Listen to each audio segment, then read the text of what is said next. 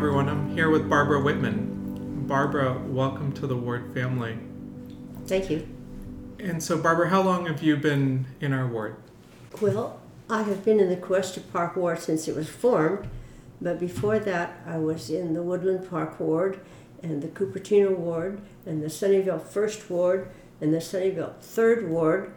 I may have missed one, but I have lived in this area for many years and I've lived in this house for 60 years. So I've been around since Cuesta Park was just a thought. well, it sounds like you have a lot of history here in this area. And um, if we go back to your childhood, um, what was what was it like, kind of growing up in this area? And do you have some? I didn't grow up in this area. Oh, okay. Where did you grow? I was born in Vancouver, British Columbia, oh. and my parents immigrated to the United States after a lot of misfortune in a row when I was three years old and we moved first to Hoquiam, Washington, and then to a little house on Airhorn Street, right down in Mountain View, just parallel with Castro Street. And uh, we lived there for a couple of years until we got established. And then we bought a big old Victorian house, and we spent the next growing up years, all my growing up years, in that house, which my father worked in the daytime as a mechanic and at nighttime he worked in remodeling that house. First, they made one apartment upstairs, and then they made two apartments upstairs, and then they made two apartments upstairs and two apartments downstairs, ending up. And my father did all the work on these with an occasional electrician who would come in, but he learned from going to the library and studying how to do plumbing, how to do all kinds of things. And he worked all the time. And he built that into eight apartments, which was their retirement. When my dad was older, they retired and moved for 19 more years to Palm Desert.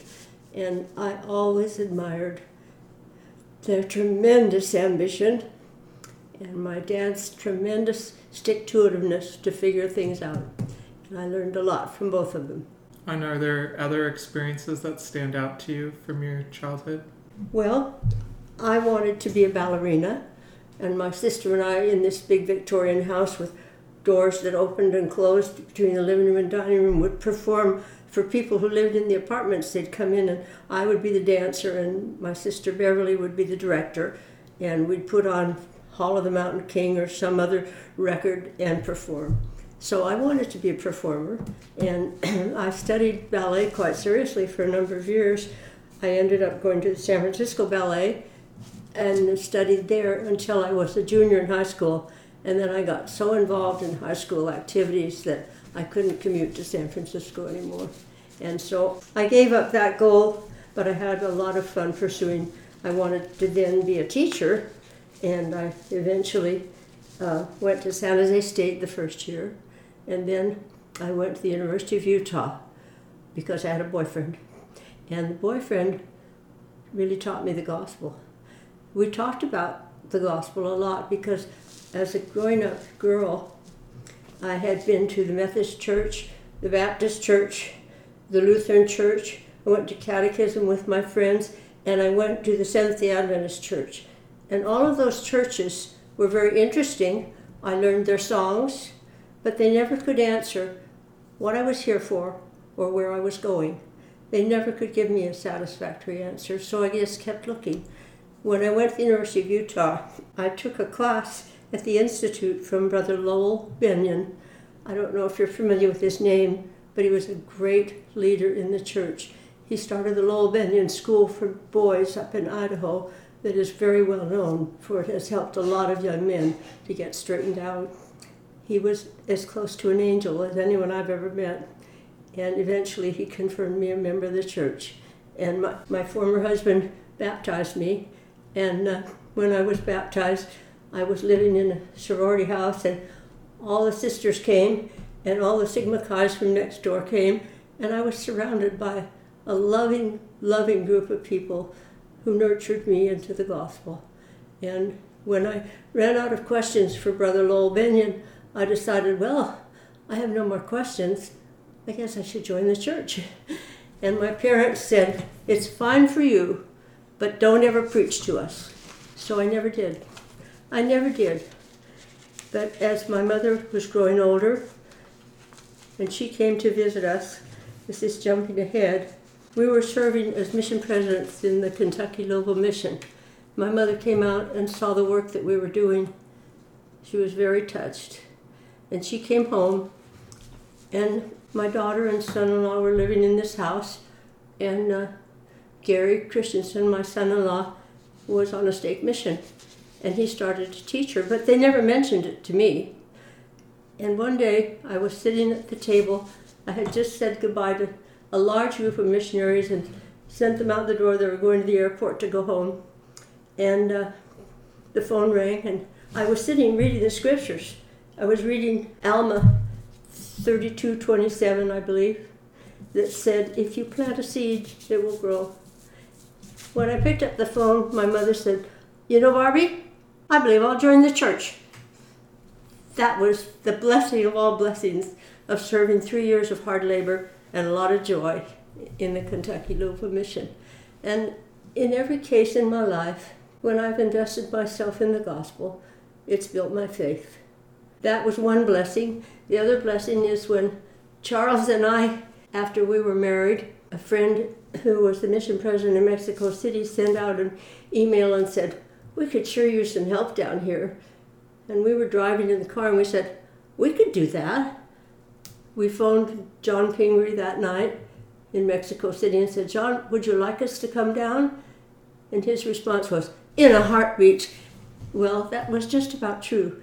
In three days, we had a mission call from the first presidency of the church asking us to go down and serve with the Pingrees in the Mission Mexico Este. And that was a wonderful experience for both of us. Charles had never been on a mission, so it was a very fulfilling experience for him too. And I'm curious when you were in school, when you were at the University of Utah, what were you studying there? I at that time I wanted to be a nurse, and uh, then I took a couple chemistry classes, and I decided maybe I didn't really want to be a nurse, and uh, so I was going to be a teacher. And I finally, after I was married to my first husband, we graduated from San Jose State in 1957, and I had a teaching credential. And I was had been married for three years, and I really wanted to have a baby. And uh, I had a contract to teach. I found out I was pregnant, and I was so happy that I canceled the contract, and I've been absolutely loving motherhood ever since. And uh, we were blessed with six fantastic daughters, and uh, every one of them is active in the church. Every one of them has been a tremendous blessing and support to me. I haven't talked at all about the change that took place in my life, but it was rather radical.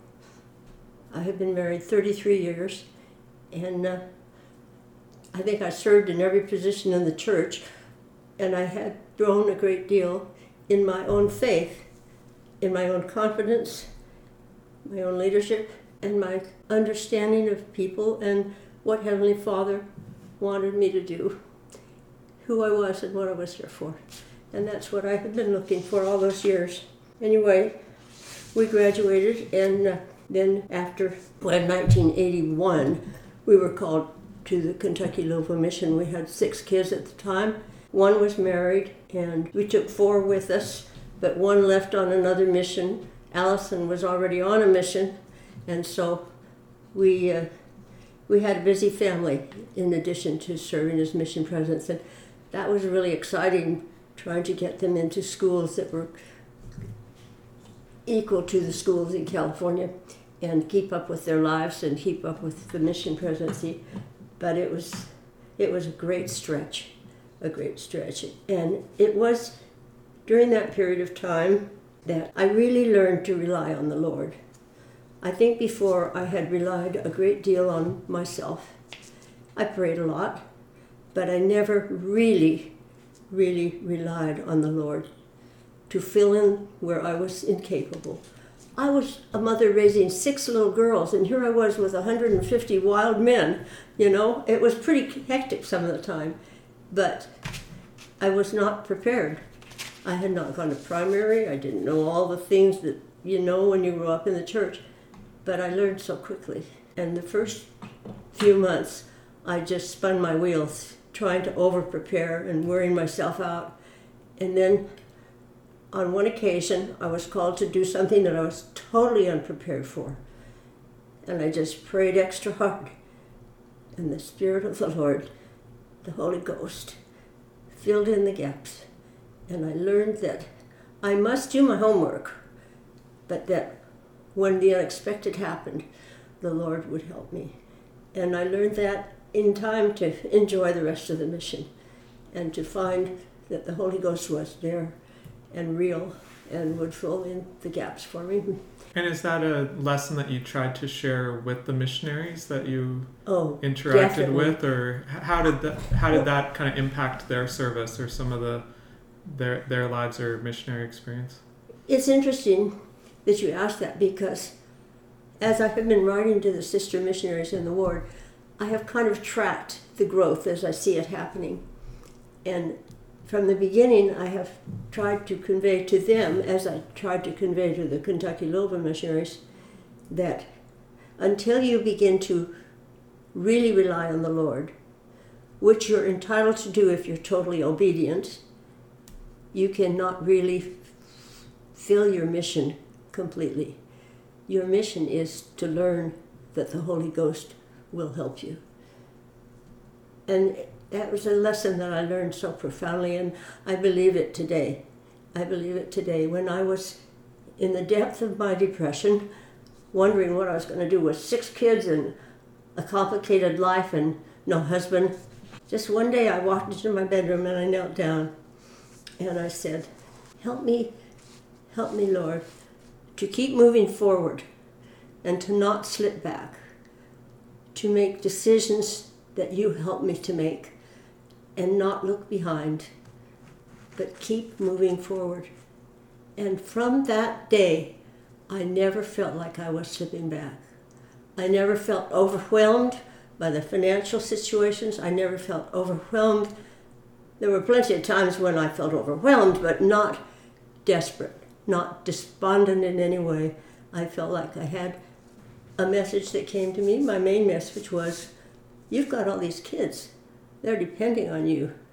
They were my support, they were my motivation, and they were my strength, and they continue to be. Let's get on to the positive part. the positive part is I've learned to trust the Lord through the chi- climaxes, through the challenges in my life, through being obedient. And I think those two lessons uh, are what we teach our missionaries. And uh, when I decided, uh, after I was alone, I decided my children were worrying about me too much. I needed to get on with my life and do something which would help me to move forward, to do what I'd asked the Lord to help me do. And so I took a needs assessment test at Foothill, at uh, De Anza, and they said I liked to do things working with people. And I had been uh, the activity coordinator of Girls Camp for 12 years at Liahona.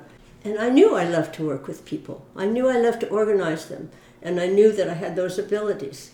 And so I called Brother Howard Gray at the BYU, who had come out and helped with, we put on a, a regional youth conference here, and he had helped organize it. And he was the head of the BYU Recreation Therapy Department. But we had become friends. He stayed here. And I phoned him and I said, What kind of a program do you have, a master's program in rec therapy?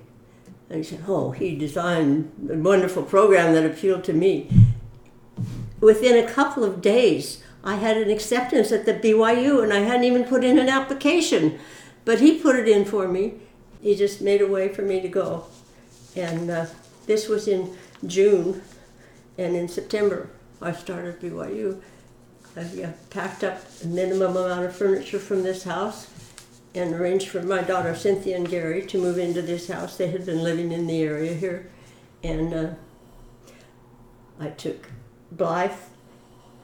Angela was a freshman at BYU. Janine was a senior at BYU. So the three of us went to BYU.